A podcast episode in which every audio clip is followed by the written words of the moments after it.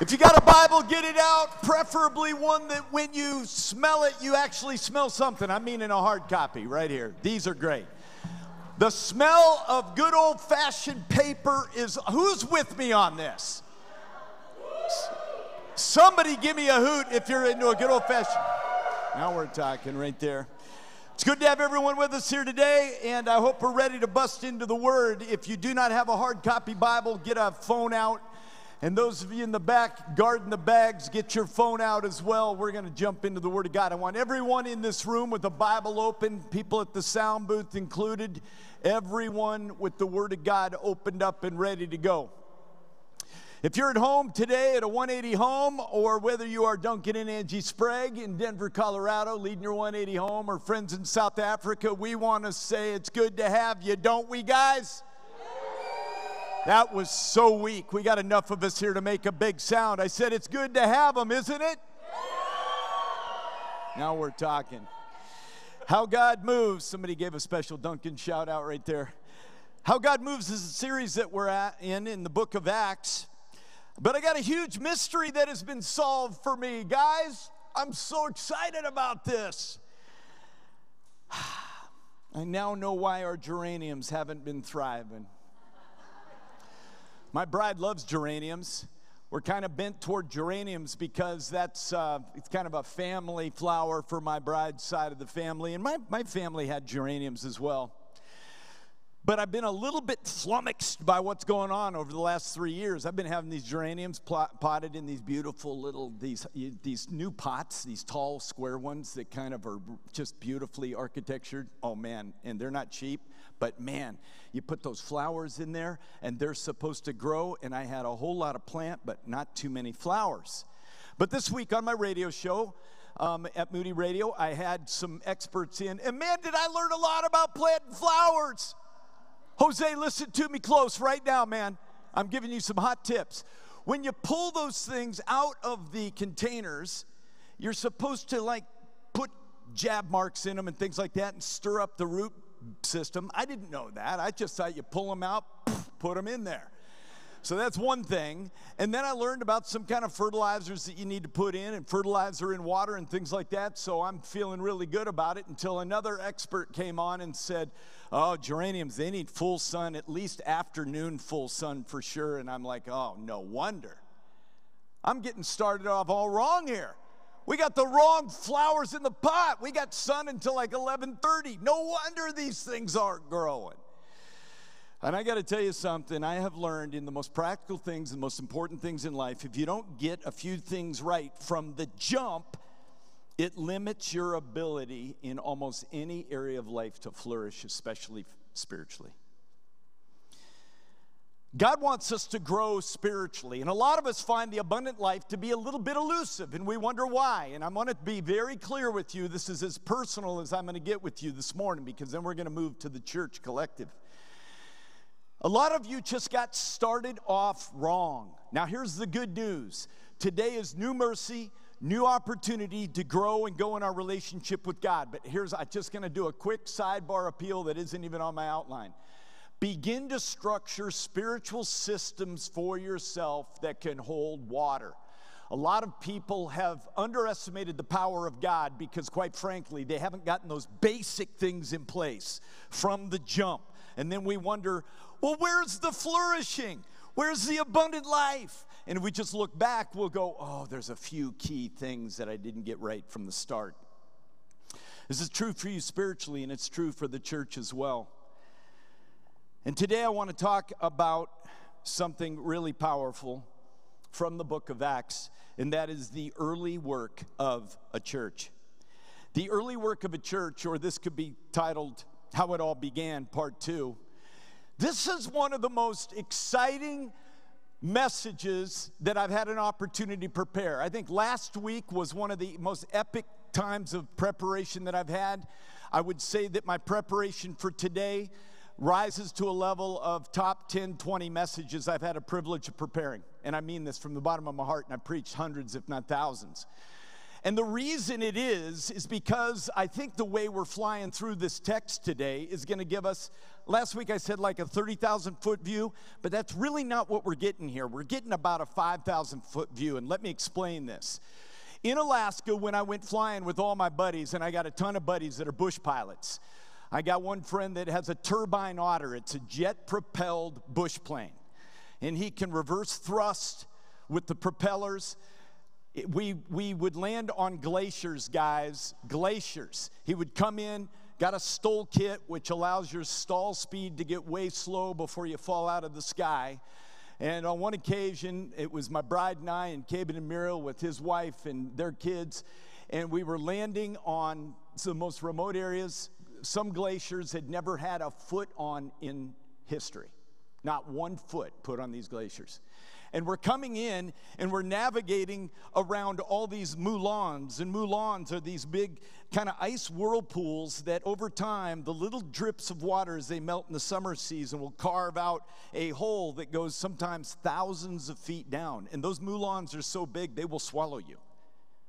So if you get close to them, you got to be careful. Well, if you're coming in with a bush plane and landing on a glacier with tires, not skis, you've got to be careful that you're navigating around those and you've got to be able to get going and stop and everything on a dime. It's an amazing thing to watch these guys that fly along like that. But one of the one of the best lessons that I had by flying with my buddy Paul was he could give me a overview of the Wrangell St. Elias mountain region by flying at 5,000 feet like nobody's business. When you're on foot, you would see all kinds of old trappers' trails and bear trails and run into wildlife that you'd never seen before. We landed in one area where we walked into a creek that had never been fished, probably in history, just because of Paul's ability to land nearby and how remote it is. And we waded into a stream, and we were wading into a stream that was so teeming with salmon that they're bumping off of our boots and feet, just salmon just pounding us just amazing. But getting up at about 5,000 feet was the best because Paul's on his radio and we've all got headsets on. He says, Look out to the right, right there. Hey, there's a brown bear right there with the cub. Hey, looky over here, man. Check out the rack on that moose, man. That big bull moose. He's got this huge, huge trophy rack. And so, as we're cruising along through the Wrangell St. Elias Mountains, I was blown away at what we could see at 5,000 feet. We're going to do a 5,000 foot exciting overview of the early work of a church and how the church began. And it's amazing.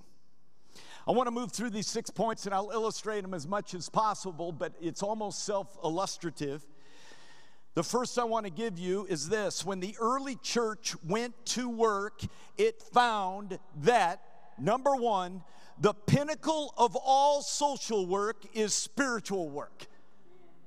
Now, I'm telling you, this will fire you up. For those of you, like my bride and I, we had this happen this morning.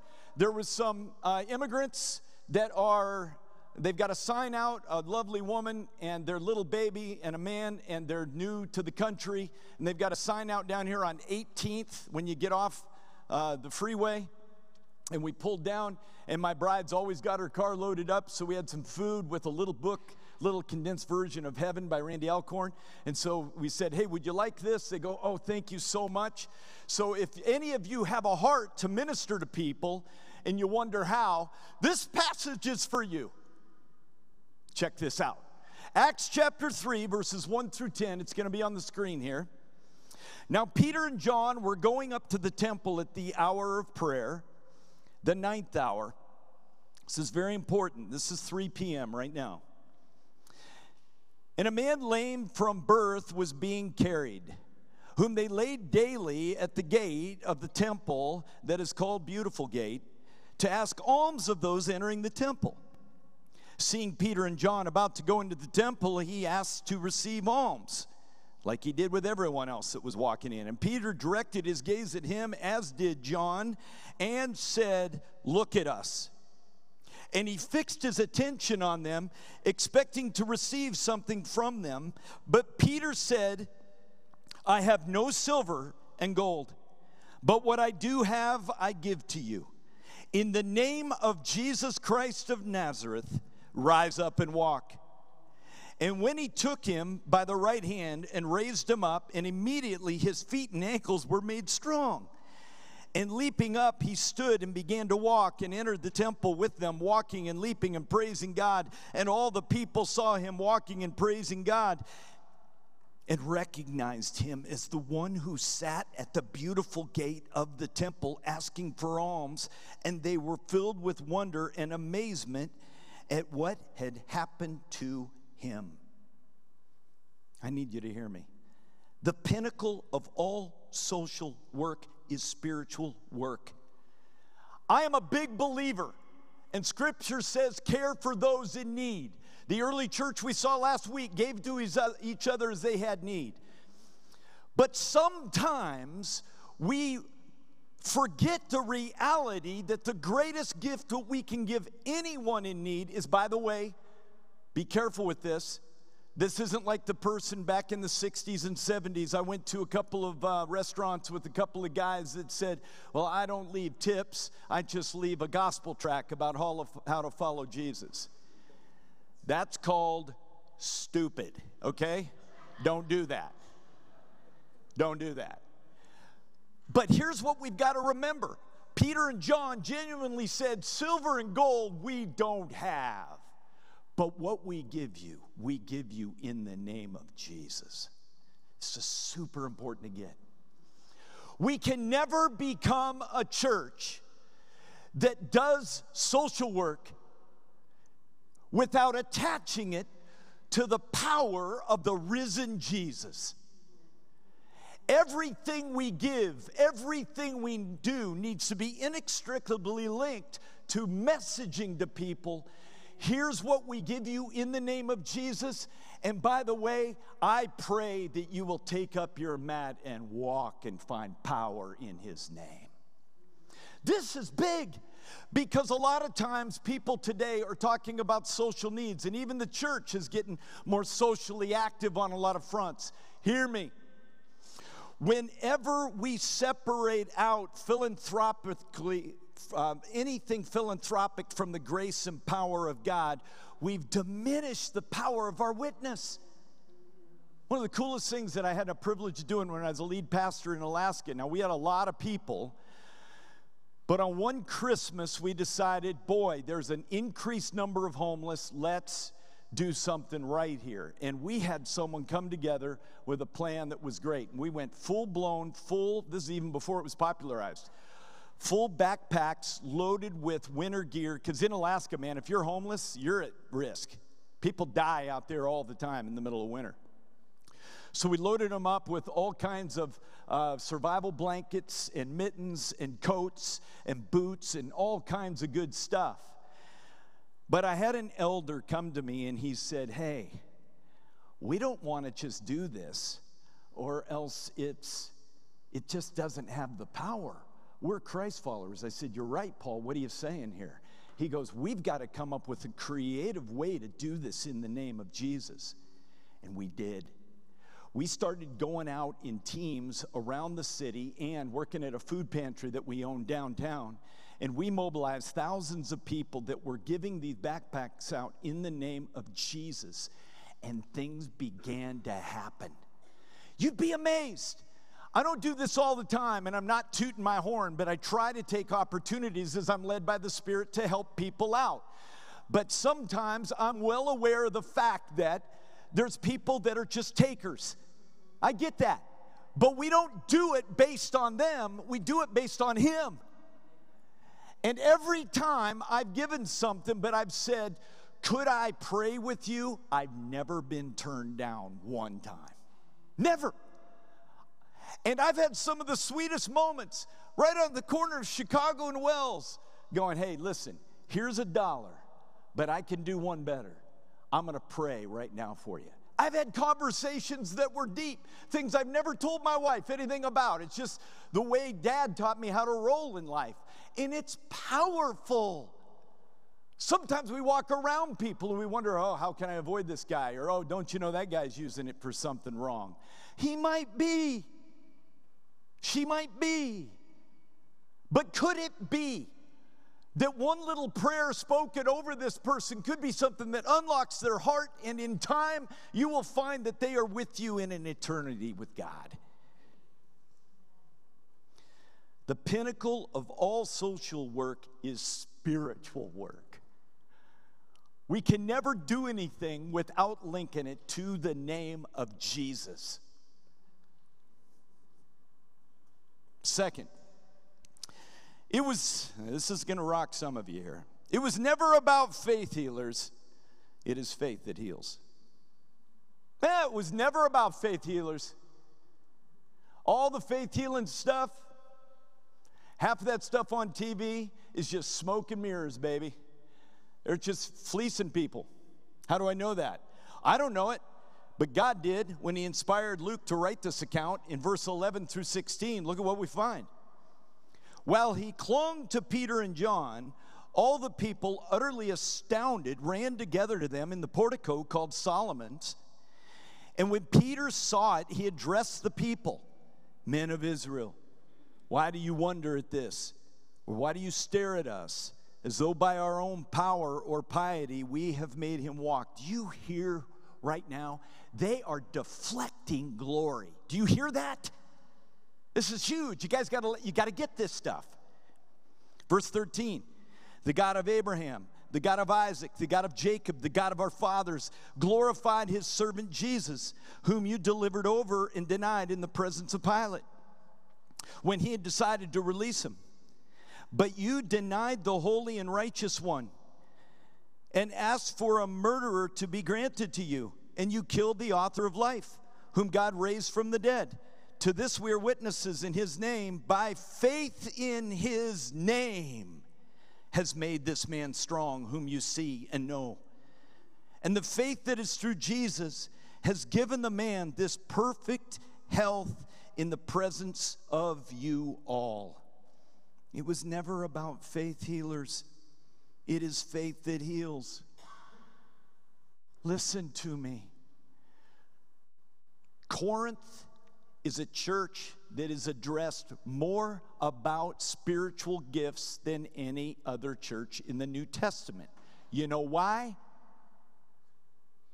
They were spiritually immature and they were reckless and they were featuring the wrong things. I'm going to say something I said last week. I really believe this. There's a lot of discussion in theological circles. Jim and I have these spirited discussions all the time, and they're fun to have. And the question is are we cessationists? Do we believe that the miraculous gifts have ceased for today? Now, there's a lot of different people in different camps, and I love what Wayne Grudem did. He came up with four basic camps. He called them cessationist, open but cautious, third wave, and Pentecostal. Now, here's, here's why I want to highlight this. This is a very important understanding of uh, kind of a systematic theology, as it were. It's important for us to understand this because there's a good, really good discussion about have the miraculous gifts cease for today? And a lot of people cite Paul speaking when he said, And when the perfect comes, tongues will cease and other things will cease. And they attribute that to the closing of the canon or when the Bible as we know it was no longer added to. Well, the problem with that is, is that the context of the passage directly relates to the coming back of Jesus Christ. Here's the solution for all this stuff, and I mean it from the bottom of my heart. If you understand that spiritual gifts are gifts of the Holy Spirit, and your attempt isn't to conjure something up or make something big of yourself, we don't have to worry about this stuff. We say, Come, Holy Spirit, move in power. And by the way, if you're a cessationist, for which most really aren't, even the most hardcore cessationists have a hard time denying. In, in fact, there's a the largest camp of cessationists leave room for God doing miraculous works when He is moving into unreached people groups. And so they would say that the apostolic gifting that we see that is miraculous signs and wonders was because the authentication of the deity of Jesus and the confirmation of him being Messiah to a lost people group. And so they would have no problem with the reality that we've got brothers and sisters coming to Christ in the 1040 window, Iran, Iraq, Afghanistan, China, who are seeing visions of Jesus, who otherwise have no clue what in the world's going on. And they get up the next day and they're told by the Spirit to go find someone who's a Christ follower. And they go and they say, I had a vision. I, this is what I was told. I was told to come ask you about Jesus, Jesus. And guess what? Listen close. He saves them. So, cessationist, open but cautious, third wave, Pentecostal. Where's Carl on that continuum? Not going to tell you this week. That's coming in two weeks.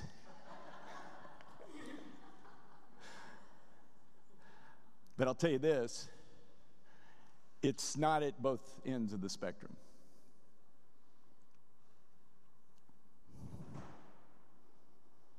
The minute we see our gifts, and here's the problem with faith healers. The minute we see our gifts as something we possess rather than for the building of the body, our gifts lose their power. It's not about us. That's the good news.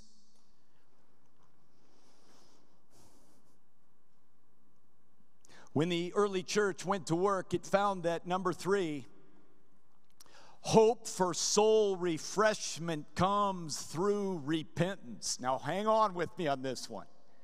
This one, I promise you, this will be a game changer for you if you let it. Hope for soul refreshment comes through repentance in Acts 3, verse 17 through 27. Again, I'm flying along at 5,000 feet. I'm going, looky down here. Well, looky down here. Look at this, verse 17. And now, brothers, I know that you acted in ignorance, as did your rulers. He just accused them again of killing Jesus. But what God foretold by the mouth of all prophets, that his Christ would suffer, he thus fulfilled Repent therefore and turn back, that your sins may be blotted out, that times of refreshing may come from the presence of the Lord, and that he may send the Christ appointed for you, Jesus, whom heaven must receive until the time for restoring all the things about which God spoke by the mouth of his holy prophets long ago. Verse 22 Moses said, the Lord will raise up for you a prophet like me from your brothers. You shall listen to him in whatever he tells you. And it shall be that every soul who does not listen to that prophet shall be destroyed from the people. And all the prophets who have spoken from Samuel and those who came after him also proclaim these days You are the sons of the prophets and of the covenant of God made with your fathers, saying to Abraham, and in your offspring shall all the families of the earth be blessed. God, having raised up his servant, sent him to you first to bless you by you turning every one of you from your wickedness. I was in South Africa my wife and I needed a break. We had done six months of intensive ministry. I was coaching a multiracial track and field team. We were watching God do some amazing stuff, and I got invited to go to a little retreat area. And we went to this retreat area, and up on a shelf was a book called Times of Refreshing. And it was an exegetical kind of expansion of this little phrase here in this passage where Peter says, Repent so the times of refreshing will come on you. And I just want to get this practical with you today. A lot of us here in this room long for our kids or grandkids or our friends or our neighbors to have refreshment in their soul. We see them stirred at a soulish level. We see them, maybe some of them, worshiping false gods, bowing down to the gods of materialism or ladder climbing and all the stuff that's going on in this world today.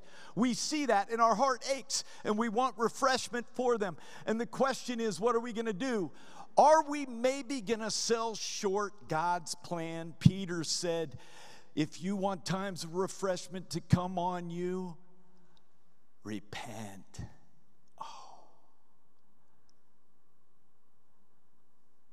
There's two things I try to get parents to do that come from my dad. I'm going to be going to Alaska soon for his memorial. 95 years. He lived a really cool life, guys. But he left behind some lessons, and I want to give you one right now. Parents, don't want so much for your kids that you talk yourself into them possessing something that they don't have. Don't want for them so badly. Don't want for them to have refreshment at the expense of salvation. Don't do it. I mean, who cares? I know what it can feel like. But that old time gospel hour, the old time church where we come in posture and we say, oh, our kids are doing great, they're this and this and this. If they are not transformed followers of Jesus Christ, we got some serious praying to do. And the sooner we're honest with ourselves about those that we love, there's a phrase that we use, even with the elders, I use this now. You know, I say, gentlemen, you can't have proper intercession until you have good information. It's the same thing with your kids. Be honest to God about where you your kids, your spouse, your neighbors, your distant relatives are at with God so that you can pray rightly. That's number one. Number two, don't spare them the truth. Don't spare them the truth. I mean, here's the question Do we really think we're dealing with eternity here or don't we? that's what it boils down to.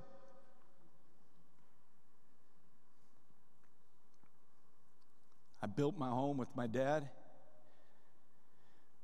Let me get that right. I built dad's home together with him. We spent a whole summer, in Alaska, summers are long, baby. Someone asked my dad, How many hours are you and Carl going to work on this? He said, Sun up to sundown. And I thought, Yeah, right. No, he, was, he wasn't joking. We slept a few hours at night and we got up again, had the radial alarm saw, worm, saw, worm, worm drive saws. We had beam saws, we had nail guns, Senco 16 penny nail guns, just me and dad out there, just going, going all summer long. House got built, got the house done right on a lake, Lake Lucille, right in Wasilla, Alaska. You could walk off of our, it was beautiful home, 3,200 square feet, modified A-frame, 12-12 pitch, so 45 degree angles on the roof, so when the snow fell, it would fall off. And then about 2,800 square feet of deck around the front that you walked down around that deck, and then you walked right off the front of the deck, right downstairs to the dock. And we went water skiing. yeah. That was living, man.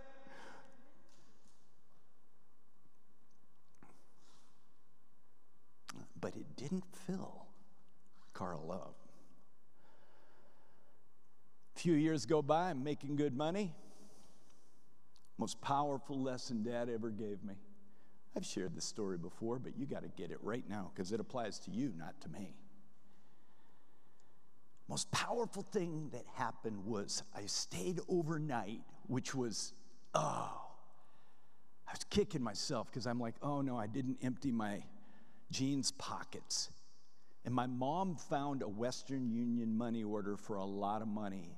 They didn't know I was dealing cocaine from Southern Cal, but they knew that something was up bad.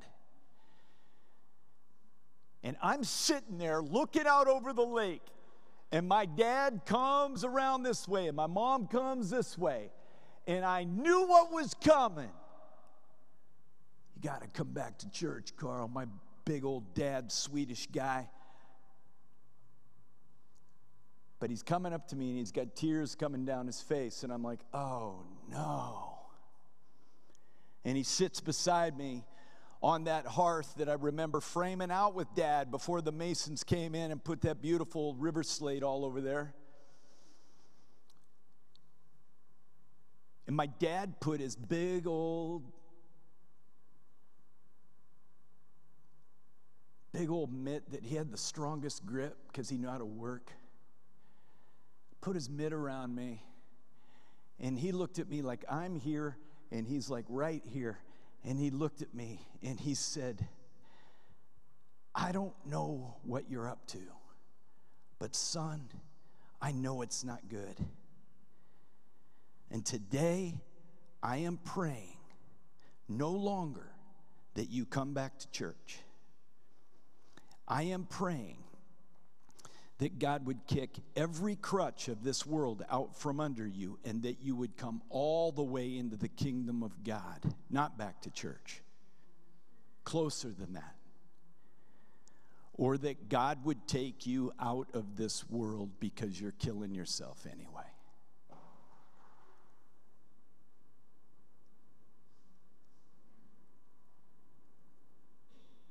For 22 years, I had seen my dad's prayers answered regularly.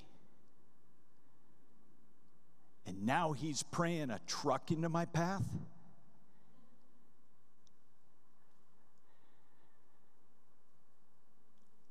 And God heard my dad's prayers. And it was six months later, driving down a road in Anchorage, Alaska, that God said to me, Are you done yet? All the crutches were gone. And I said, God, I'm done. And He saved my soul. I'm glad Dad had the courage and loved me enough and he didn't care so much what the church folks thought. He cared what my soul condition was like and what it was going to be. With tears streaming down his face, he poured out his heart to me. And you know what he was saying? If you want times of real refreshment to come on you, son, repent.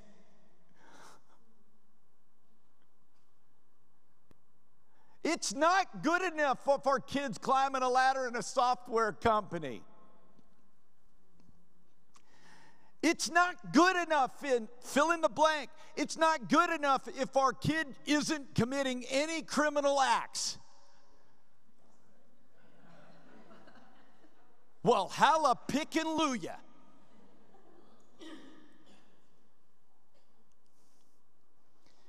Because any soul that does not know the refreshment of God needs to repent. And someone's got to tell him or her in love and with compassion. And you know what I couldn't deny? I couldn't deny that my daddy loved me because there were drips, drips of tears dropping off of his chin while he prayed over me one of the toughest prayers I ever heard in my life.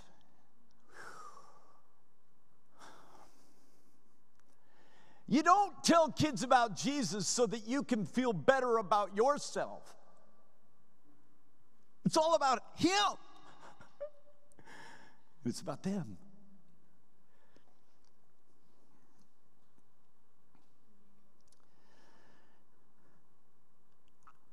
Boy, this next one, oh my goodness.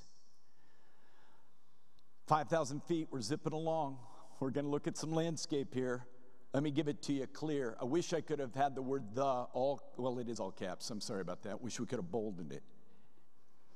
Gospel preaching is the strategy for cultural awakening.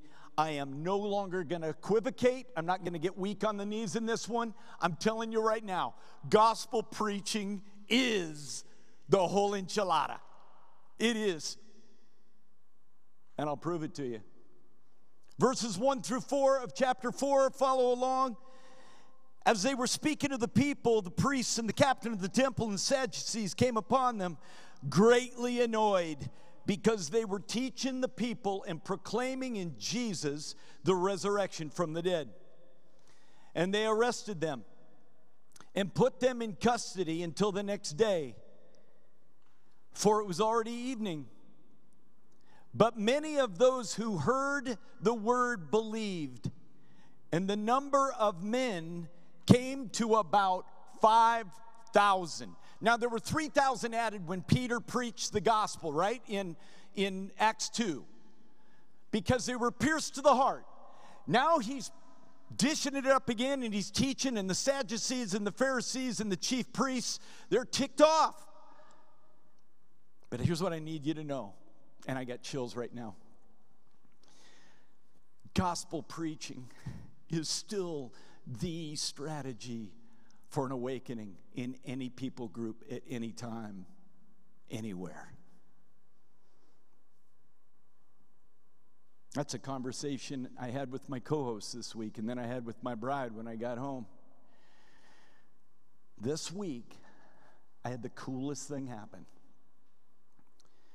Sometimes you think, oh man, I got to have a story like Carl's, one of these drugs to Jesus things. No, you don't, man. You just need the Word of God it will speak.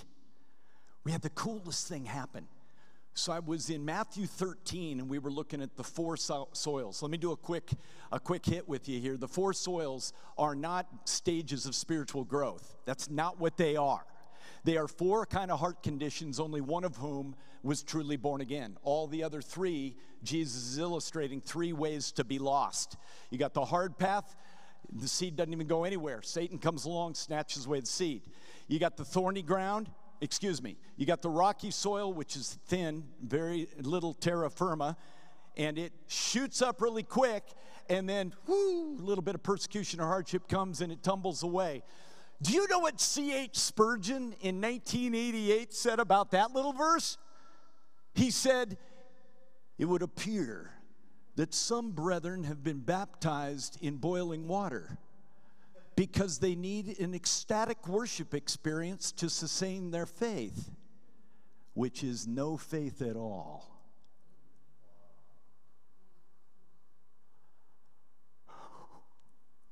I love, I love worship.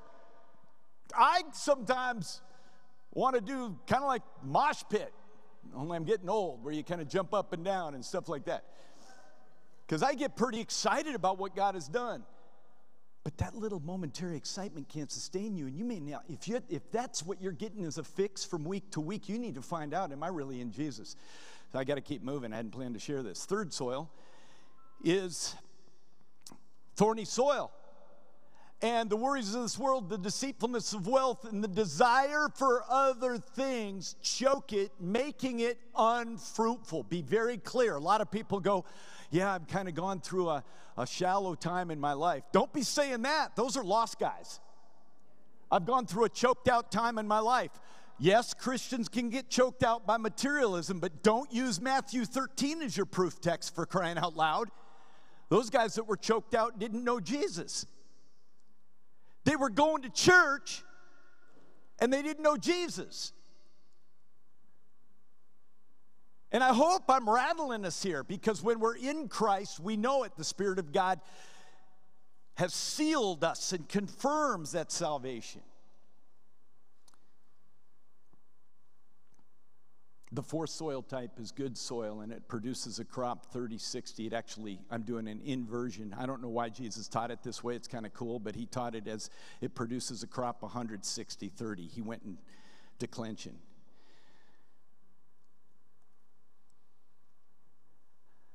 And then the very next teaching is Jesus says, and let me add to this. He's on a boat in the Sea of Galilee. The audience is on the seashore.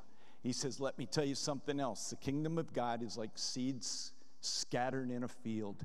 And he says, That's good seed 30, 60, 100 fold seed. When you are born again, I need you to know something. God doesn't save you from hell as much as He saves you into abundant living. Isn't that cool? And so he says that seed in the kingdom of God is good seed. It's scattered on the ground. And then he says, oh, oh, something happened. You ready for what happened? An enemy came in the night. A guy that has about 40 acres down yonder. He came in the night and scattered bad seed. And then he up and whoop, boogied out of there before dawn came.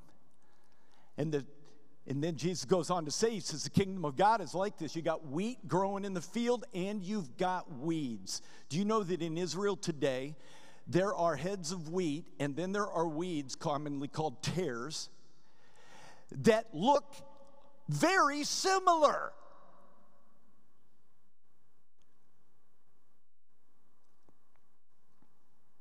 Really similar. And this is hard for me to tell you, but remember, I'm going back to my dad on the hearth. I need to tell you that when Jesus says in Matthew 7, because scripture interprets scripture, many will say to me on that day, Lord, Lord, and he's going to say, I never knew you. They were casting out demons in Jesus' name, they were preaching in Jesus' name, and doing mighty works in his name. The propensity for people to be exceedingly religious but never relationally connected to Jesus is real. Just taking the word. That's all I'm doing. Just the word of God. So I'm on air. And I'm explaining this one, and I mean, it's quiet like it is in here right now. I could feel Chicagoland, however many listeners are at that moment. I could feel it go quiet out there. And I said, Young Thunder. No, he, let me get the story straight. When, when one of my team really feels prompted to say something, this is their sign. They tap the top of their head. Now, you know, insider scoop. In fact, Young Thunder and Allie tell me that they're out at parties sometimes and they'll go like this. And they're like, oh, for crying out loud, I'm wanting to share something at this party, and they're tapping the top of their head like we're on radio or something, getting permission. I said, What do you got, Young Thunder? He said, Carl, I just need to tell you. And he went into the most eloquent story, his story. Pastor's kid, wanted to be a police officer, his dad invited him to go to Moody for a one day deal where you tour around and see how cheap it's going to be.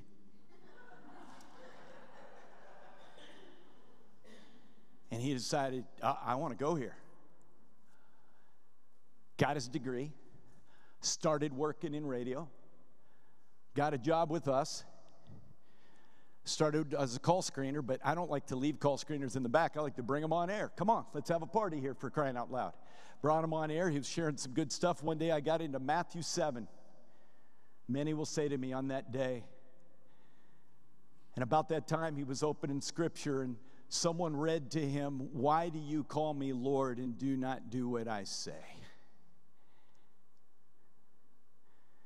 And for two weeks, he began to lose a huge amount of weight. I remember it distinctly. I thought, What's going on with young Thunder? I mean, weight was coming off of him. He couldn't sleep. And then one day after radio on a Friday, he went and knelt alone and he gave his life to Jesus Christ totally and completely for the very first time in his life.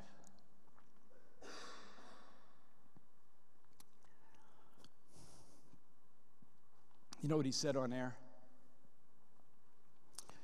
He said, Don't let pride of what in the world people in the church might think about you if you receive Jesus after a lot of years of going through a lot of hoops. He said, Don't do it because those people never loved you anyway.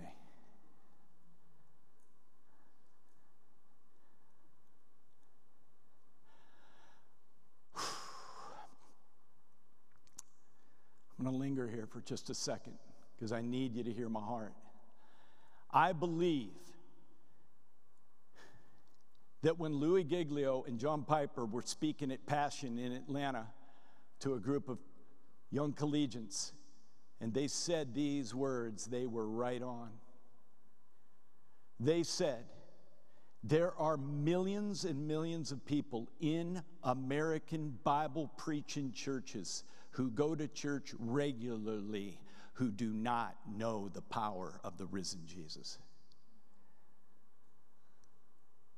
My experience as a pastor has been just that.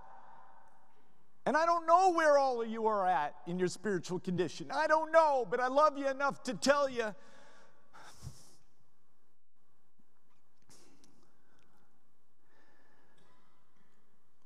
all the serving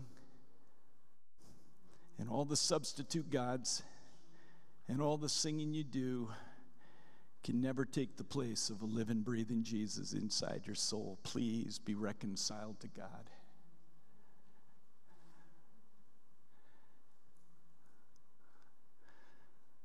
We've turned church into a, a flipping kind of a corporate. I want to be careful with this because the church, the bride of Christ, is beautiful and perfect because Jesus sees them as such. But the Christian kind of institution has created a culture that people can come and sit and have an illusion of salvation and never know Christ. I did. Young Thunder did. Ready for this? Allie did. Super Die did.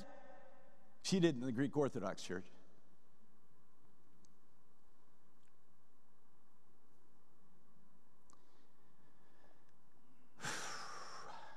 I hadn't planned to hit it this hard, guys. But I love you enough to tell you the truth, man. Look at yourself rightly. Do you really know Jesus? Because uh, let me tell you right now, Matthew 13 is clear. Jesus told the disciples, because, oh, they added one more thing. Well, what should we do? Should we go get the weeds out of the garden?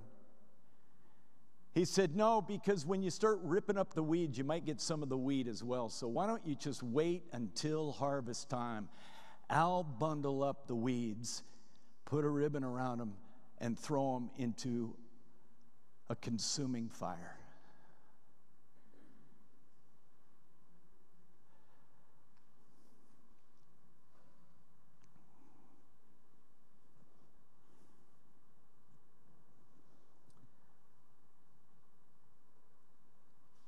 Allie looked at me when we had one call to surrender, and over 20, I think it was like 27 people just text messages flying in. Never texted our show before, getting a follow up packet saying, Today I just prayed with you. I fully surrendered my life to Christ. I'm totally different, Carl. About 27, and they just keep coming in. Welcome, welcome, welcome, welcome. And someone else texted in, said, I've been listening here for years. I finally understand the gospel. Thank you.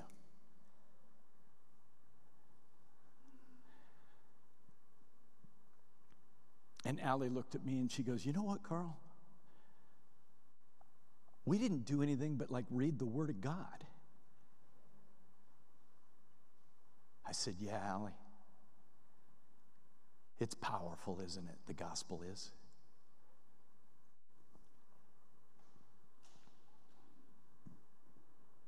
I'm going to do something right now.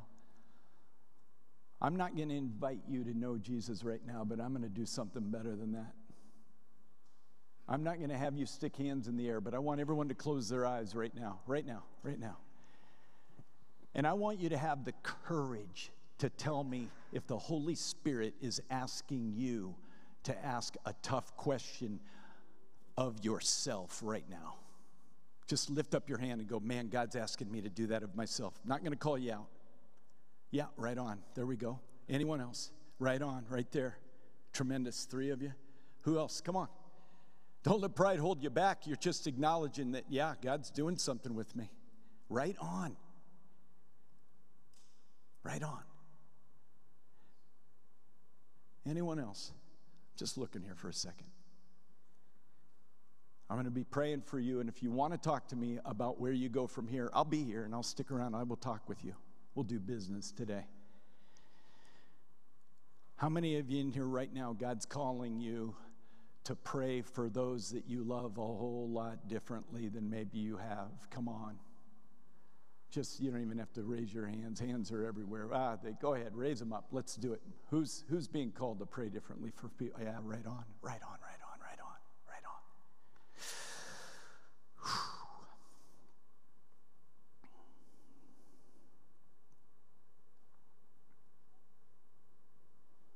Father, Thank you that it's you that's having a conversation with us today. Do you know me? Do you love me? And God, in this moment, I just pray that people that are uncertain of where they stand with you, in fact, they have a hunch they don't stand with you, would just humbly say, You've got all of me. And I confess with my mouth, Jesus is my Lord, He's my leader. I give Him every part of my life. And I believe in my heart that God raised Him from the dead. You will be saved. Great hope.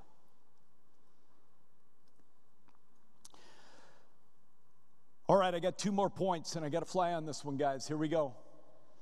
Point number five the best defense of the faith is evidence of our faith. Come on, somebody.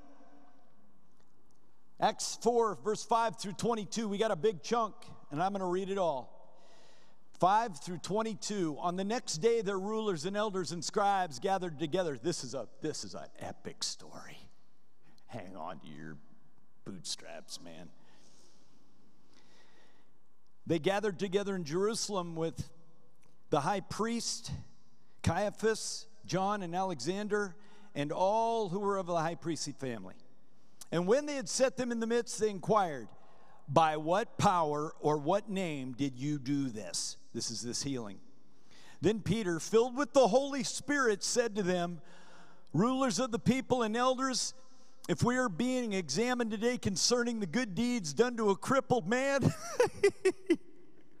by what means this man has been healed, let it be known to all of you and all the people of Israel that by the name of Jesus Christ of Nazareth, whom you crucified, whom God raised from the dead, by him this man is standing before you well.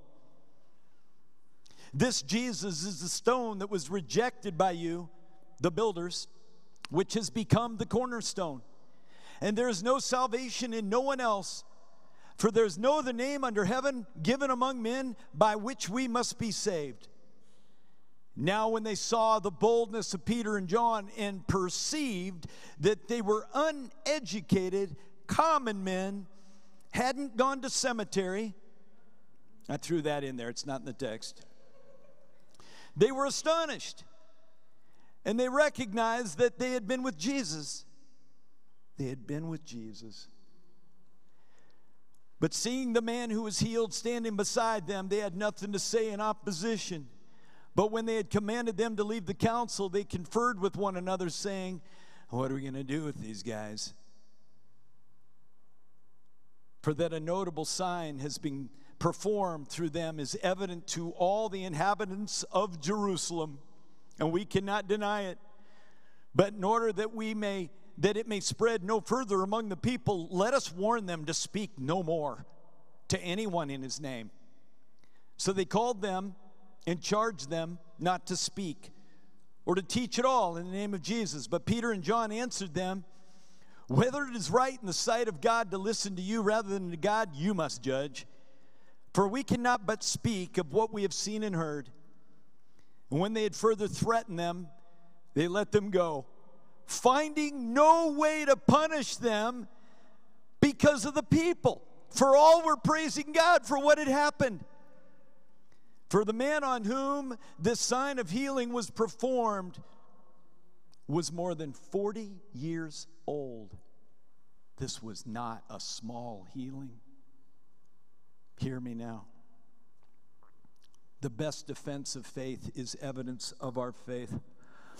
I know there's a lot of rancor in our culture today, and I hear it all the time, and I hear it from evangelical, Bible preaching, Bible reading folks. That man, we got to put our foot down. We got to people that we got to get folks in that are going to get freedom of religion back. We're losing it left and right. Time out. Do you know what it would have been like for the first century church under Nero? They torched these Jesus followers, and Christ followers aflame lit the gardens for Nero. But the church was not stopped, the church prevailed. And the greatest way to hold on to religious liberties in a country that I will grant you, they are being under, thrown under the bus left and right, is don't get angry Get filled with the Holy Ghost and start living in a way that we make all people at peace with us because the culture's saying, don't mess with them. We're better because of what they're doing in our life.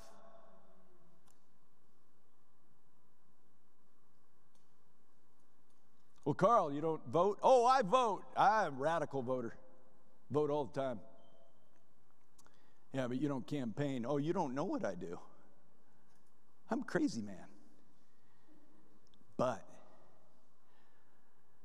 we pray to a God who can fill us and cause us to do things that the world goes and even accusers go, What are we going to do?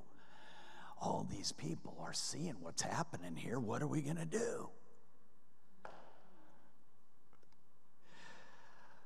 Oh boy, I'm preaching long lately. I got a boogie here. Last point. When our faith is attacked, we fight best on our knees. Verse 23 through 31, look at this as I read it. When they were released, they went to their friends and reported what the chief priests and elders had said to them. And when they heard it, they lifted their voices together to God and said, Sovereign Lord, who made the heaven and the earth and the sea and everything in them, who through the mouth of the Father David, your servant, said by the Holy Spirit, why did the Gentiles rage and the peoples plot in vain? The king of the earth set themselves, and the rulers were gathered together against the Lord and against his anointed. For truly in this city there were gathered together against your holy servant Jesus, whom you anointed, both Herod and Pontius Pilate, along with the Gentiles and the people of Israel, to do whatever your hand had planned, had predestined to take place. And now they're praying, Lord, Look upon their threats and grant to your servants to continue to speak your word with all boldness. While you stretch out your hand to heal, and signs and wonders are performed through the name of your holy servant Jesus. No celebrities here but one, and his name is Jesus, guys. No celebrity Christians here. And when they had prayed, the place in which they were gathered together was shaken, and they were filled with the Holy Spirit and continued to speak the word of God with boldness. I got a couple things I want to say. First, the Holy Spirit prompted something in my heart with something I just said.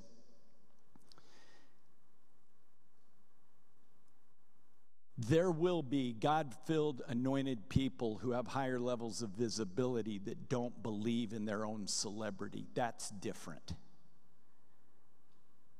That's different. But these guys pointed to Jesus on their knees and said, You give us power to speak boldly, and you stretch out your hands to do signs and wonders. They knew who buttered the bread of the church.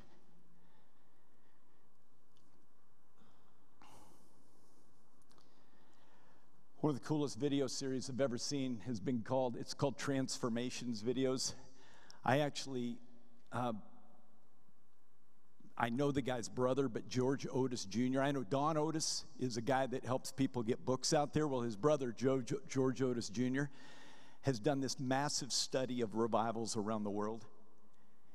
And I'm just going to give you two quick ones here, and then I'll give you the punchline for the day, and then I'm going to pray over you, and we're going to we're going to go. But he talks about Bogota, Colombia, and a pastor that was seeing the Medellin cartel and these drug cartels that were just taking over the city. And one pastor had a heart to see revival and awakening, and he began to pray with some of these cartel leaders, and some of them were getting saved, and the cartels were losing their minds. And you know what they did? The guy was walking down the street one day, and they came up and they riddled his body, and he bled out right there. And his wife said, the mission will go on. And in Bogota, Colombia, they began to gather people for prayer at soccer arenas. And they filled arenas in Colombia seeking the face of God. And soon the biggest cartel leaders in one of the most war ravaged times in that country were taken down. The gospel rose up, and the church spread like wildfire.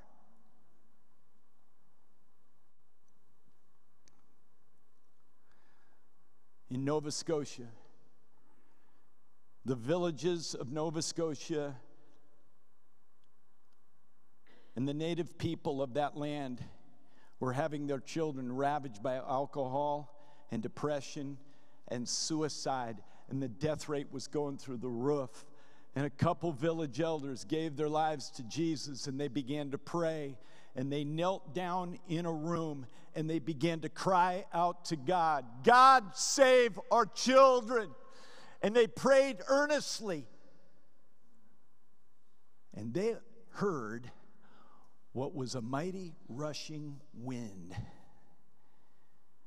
And they had it recorded. And George Otis Jr. went back and said, Listen to what was happening. And you hear the cries of the saints, and then you cannot hear them. All you hear is wind in an auditorium. And those winds were apparently, maybe it doesn't fit in this box here, but it was winds of the Spirit signaling, I'm going to move in your land. And revival began in that little town, that little village, and moved to village to village to village. And the suicide rate fell precipitously. Was everyone saved? No. But did hope spring eternal? Yes.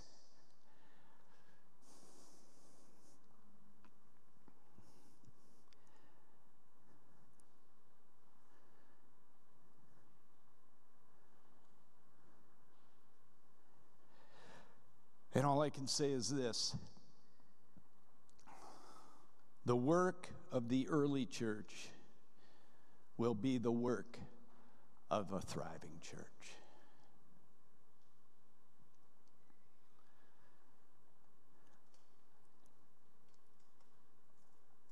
I'm asking you to believe God for great things. Our country's in peril we have way more animosity and anger and tribalism and political discord coming than we've ever seen, I believe, in the history of my life in this nation. Ever. We have more strife coming our way than you can imagine. And the answer is still Jesus.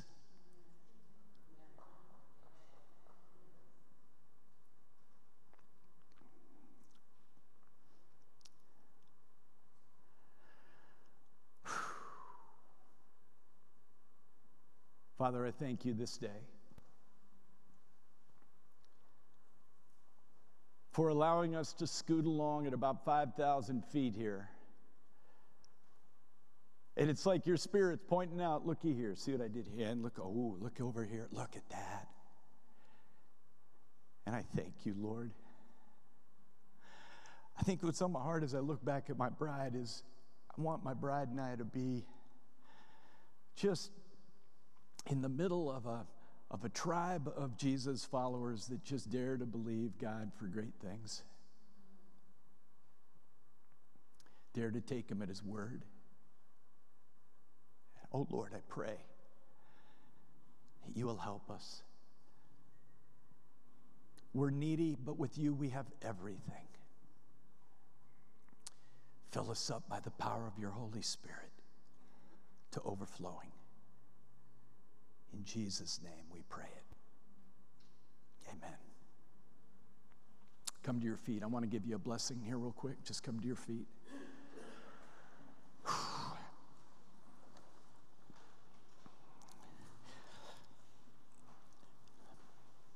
Now may the God of the early church be the God of our church.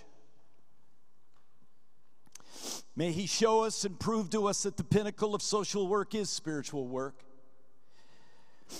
That it was never about faith healers, it is faith that heals. That refreshment for the soul comes through repentance, and that gospel preaching is the strategy for cultural awakening still. And that the best defense of faith is the evidence of our faith. So we need not fight, not man. And then when our faith is attacked, we fight best on our knees. May that God be real to you today. May you be blessed. Go in his strength and comfort. And we'll see you next week. Bye bye.